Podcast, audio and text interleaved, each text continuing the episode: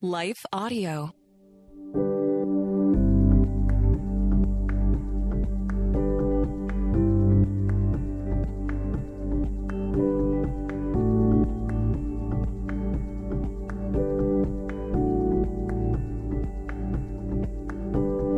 Welcome to The Walk, a devotionals podcast for worshipers. Artist and songwriter Nathan Sheridan is our guest, and he shares his powerful testimony about finding his calling to write songs while leading worship in the Army. Here we go. Great to be here. Um, you know, really what's kind of just on my heart, uh, I, I always tend to really start with my testimony. You know, I was not a uh, kid that really had a great start in life. I, you know, was born to parents that really weren't ready to be parents, and they had a lot of uh, issues with drug addiction, alcohol addiction, different things like that. So, you know, early on, my grandparents uh, had to take me and my sister in. I mean, my mom, she called my grandparents in the middle of the night, said, Hey, come get the kids right now. Can't raise them anymore. And, you know, they did. So they drove to Pensacola, Florida, and picked up me and my sister. And man, I mean, after that night, I, I didn't know it at the time, but I wouldn't see my mom again for ten, close to 10 years. We're going to take a quick break, and we'll be right back with more from Nathan. Hi, everyone. If you've been injured in an accident that was not your fault, listen up. We have legal professionals standing by to answer your questions for free. Call now and find out if you have a case and how much it's potentially worth. Call 800 497 4410. I'm here with spokesman John Wolf. So, John, tell everyone listening who should call right now. Well, Maria, first off, thank you for having me here. It's always nice to answer the listeners' questions. Now, as far as who should call in, anyone who's been injured in an accident and think you deserve compensation, give us a call right now. 800 497 4410. You'll find out if you have a case and how much it's potentially worth. Thanks, John. You heard it, folks. Take advantage of this opportunity and call now. 800 497 4410. Advertisement sponsored by Legal Help Center may not be available in all states.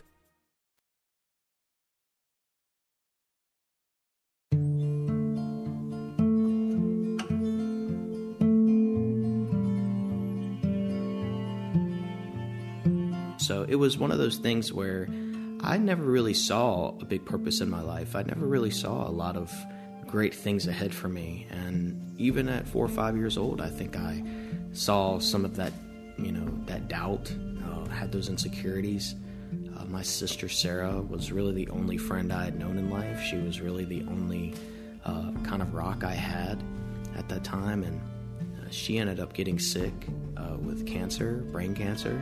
And so when she passed away uh, from that, it was, you know, just another really big hit. You know, uh, born to parents who were, you know, addicted to drugs, then abandoned by those parents, and then my sister who was innocent in the whole thing. I mean, never had done, never got a chance to do anything wrong in life, uh, was taken, and you can probably kind of see how that set me up for a future of kind of just self doubt, uh, feeling abandoned, feeling insecure, and not knowing really what my future held.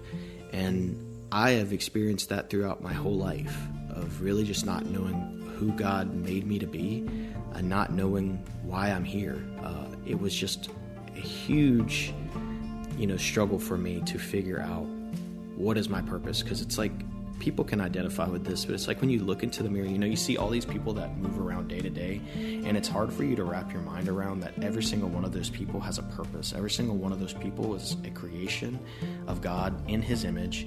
Uh, they're meant to be here. God knew them before they were in the womb. It's and it's hard to like fathom that, you know. But you look in the mirror at yourself, and you're like, wow, I'm really here. Like this is really me. I'm really in this body right now and there's a purpose for me too. And you're like, but surely, you know, there's something out there for me, but you can't figure it out. And that was me, man. Like, and it's still me in a way. Like, I'm figuring out what the next thing God has for me. So I never, never saw myself doing Christian music. Never saw myself doing music. I didn't grow up musical in that way. Uh, I wasn't the kid that at two years old was playing the piano or playing guitar. Like it just wasn't me, right?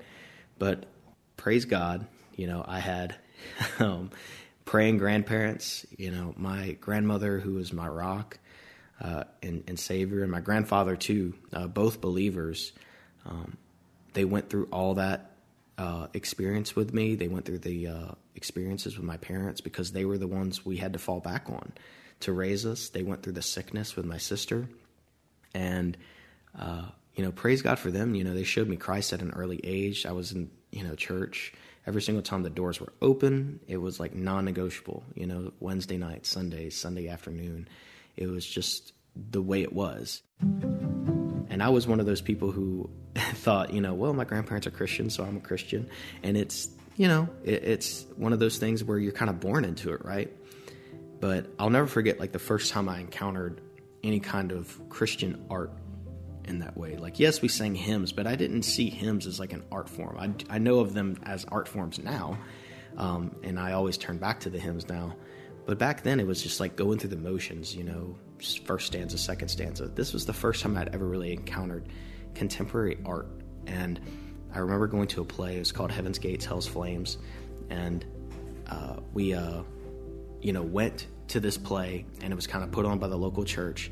And it was just incredible seeing like the gospel played out before me, literally, uh, you know, in a, in a way that I could understand because I've always been such a visual person uh, like having the visual and the the sound together, you know, and like the music and uh, you know the, just the different uh, you know scenes and the different uh, characters and things like that, showing me that hey, after I leave this world, like there's an eternity that awaits me. And man, it was just so impactful for me seeing that, and I it, and I was such a shy kid, you can imagine because of all my trauma, because of all my experiences. And it took everything in me, but I was able to like get up and walk the aisle and accept Christ as Savior. So it was just an amazing thing that I, looking back, is so unlikely. You know, you wouldn't think of the kid that had those experiences as coming to the Lord at 14 years old. I think that's really just a miracle in, in itself. And still, after that, though, it wasn't like everything just went away. I still experienced a lot of those doubts and stuff, but I, and I never still at, at that point didn't see myself in music. Luckily, my uh, uh, sister to Neil, I had an older sister to Neil, and she uh, ended up buying me a guitar, 16 years old. And this was just kind of a fluke, really, because she was asking me over and over and over, like, what do you want for your birthday? What do you want for your birthday? And I said, just get me a guitar. And so she did and I started playing it and I loved it. had the Hal Leonard uh, Volume One, you know, Ode to Joy and Mary Had a Little Lamb, things like that. So I was learning tablature and just learning how to read sheet music and things like that, and picked it up, put it down, picked it up, put it down. and before I knew it, like there was just so many people around me encouraging me to sing and, and play in my church and my friends and family. When we come back, Nathan explains how God revealed the calling on his life. But first, have you ever been to the Holy Land? Have you ever wanted to worship where Jesus walked? Worship is declaring the worthiness of God and his deeds when we meet him in spirit and in truth, and we are inviting you to worship through Israel. Isaiah prophesied that no longer will violence be heard in your land, nor ruin or destruction within your borders, but you will call your walls salvation and your gates praise. Every Christian, after meeting the people and touring the land of our Savior, will never be the same. We're offering you a chance to worship through the land with praise concerts, worship filled devotional moments, prayer, and teaching. We're about to announce our first lineup of special guests that will lead us on this journey, so head over to worshipthroughisrael.com to get on the list and reserve your spot. That's worshipthroughisrael.com.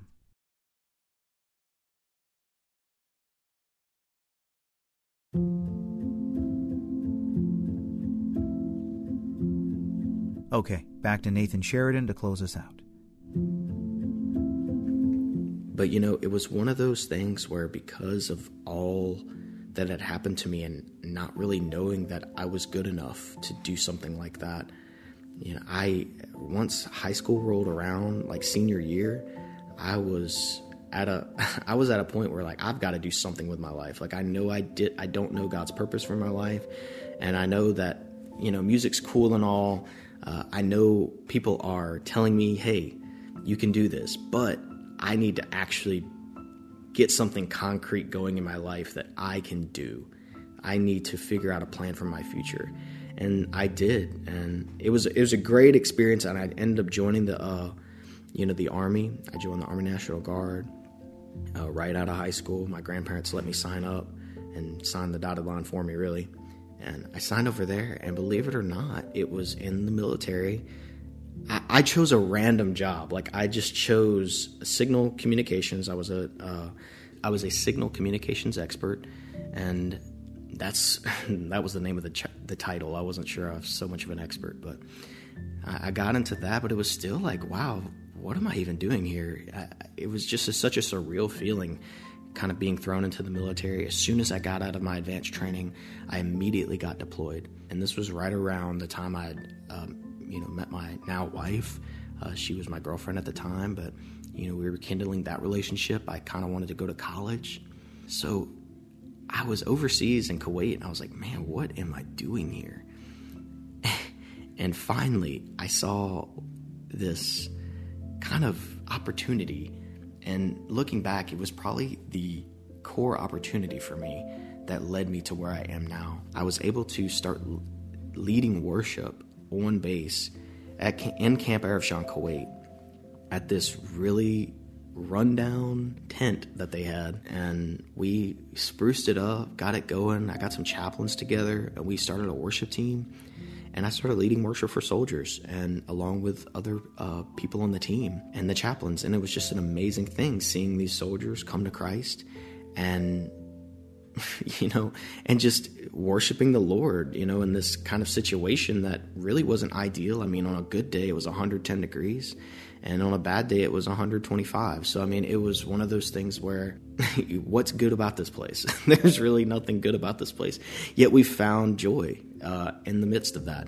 And it was just an amazing thing. And so i received just so much encouragement from fellow soldiers and friends overseas that i'm like this is what i need to do. This is what i need to do. And i came home and immediately started uh, getting into the studio with a friend of mine. He got me into the studio. He uh, started helping me write songs. Uh, my best friend Luke, still to this day, getting me, you know, just getting me prepped for my future, so to speak. At this point, I never had anything like that. I'd never been into a studio. So I think I was around 20 years old. I started writing my first songs and getting into the studio and things like that, singing. Uh, and singing in a studio is a lot different than singing live. So it was a very surreal experience again for me.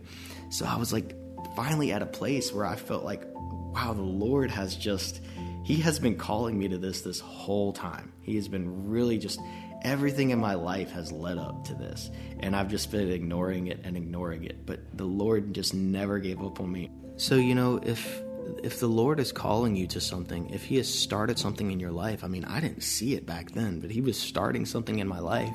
He was making me aware of this testimony that I had making me aware of the talents that I had, even though I was ignoring it, right?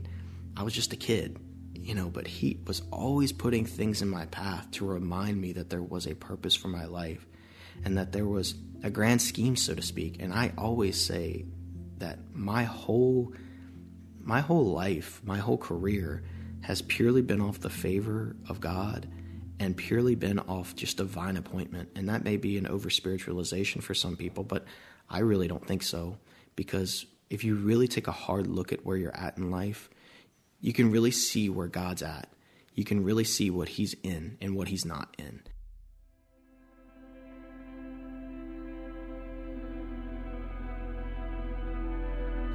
And for me looking back, He was in he was in me ministering. He was in me sharing my testimony. He was in writing songs. He was in playing for those soldiers, worshiping with those soldiers. Like that's where he was at the whole time. He was always providing those opportunities along the way. And even when life is not going the way you expect it, like for me, even though I was experiencing that trauma with my parents, even though I was losing, you know, uh, you know, even though I felt abandoned, even though I lost my sister, even though I was, you know, uh, deployed when I didn't expect to be deployed overseas, He still made a way to fulfill His purpose, and that is just so true. And I think I have it right here. It's Romans eight twenty eight. We know that in everything God works for good with those who love Him, who are called according to His purpose. 29 says, For those whom he foreknew, he also predestined to be conformed to the image of his Son, in order that he might be the firstborn among many brethren. And you are. You have such a grand purpose in this life. If you're a worship leader, if you're a songwriter, or if you're at a church somewhere, whatever it is, I don't know who's listening, but whatever it is that you're doing, okay, if the Lord is in it and you're struggling right now, you know, you're like, but I thought the Lord was in this. I thought this is what He had for me, and I still struggle to this day. I struggle to, I get writer's block. I struggle with, you know, uh, touring. I struggle with the studio. I struggle with my career. I struggle with my family. I struggle in all these things that I, and I'm looking. I'm like, man, I thought the Lord was in this. He's in this, right? And it's like, you, you start to second guess things. You start to wonder if it's going to come to fruition. If you, you start to wonder, like, was this really the Lord? but He always brings it through to completion. He always brings in the harvest when we start to realize that, hey, the Lord is the one who actually started this. So He's got to be the one that finishes it. I know for a lot of people that that is hard to really, it's hard to cope with. The fact that we're not in control all the time. But I can promise you this whatever it is you're doing for the Lord, even when it doesn't seem like the Lord is in it, Trust me, He's there and He's going to be the one that's going to bring it through. Uh, he's the one that's going to bring in the harvest, not you. So, whatever it is, just know that. So, let me pray over you guys. Lord, just thank you for these people uh, listening. Thank you for, thank you for your purpose, Lord. Thank you for, uh, thank you for a better story, for a better destiny. You know, through Christ, we have a new identity. We have a new story. We are a new creation, and I just thank you for always being in the details. I thank you for finishing what you started, and I know you're going to do that for whoever's listening, Lord. Uh, I just love you, uh, and I just pray that you just reach through and, and, and you touch the hearts of those listening, that they will know that you are Lord and that you are the one who started this in their life, and that you are the one who's going to fulfill uh, fulfill that purpose. And we just love you, Lord, and we thank you. In Jesus' name I pray. Amen.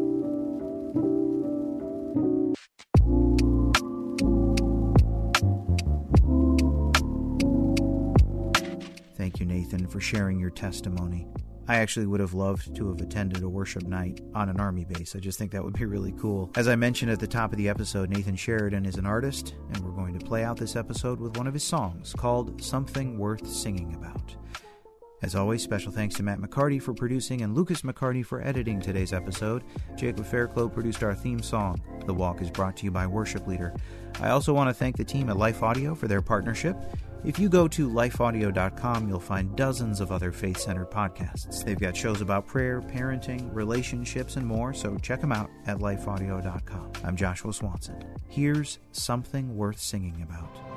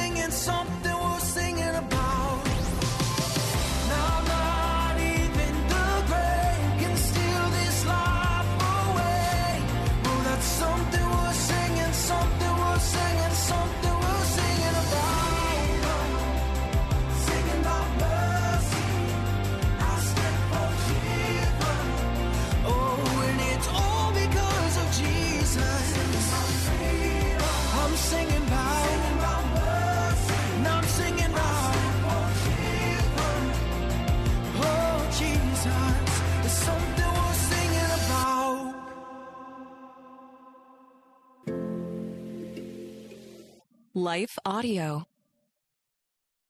Hello, hello. Quinice Petway here, co host of the Your Daily Bible Verse podcast. Are you someone who loves to take a deep dive into God's Word, one verse at a time, to explore His will for your life and desire to draw closer to Him? If that sounds like you, I'd love to invite you to head over to lifeaudio.com and search your daily Bible verse to tune in and subscribe for daily inspiration, life application, and spiritual transformation through the in depth exploration of God's Word.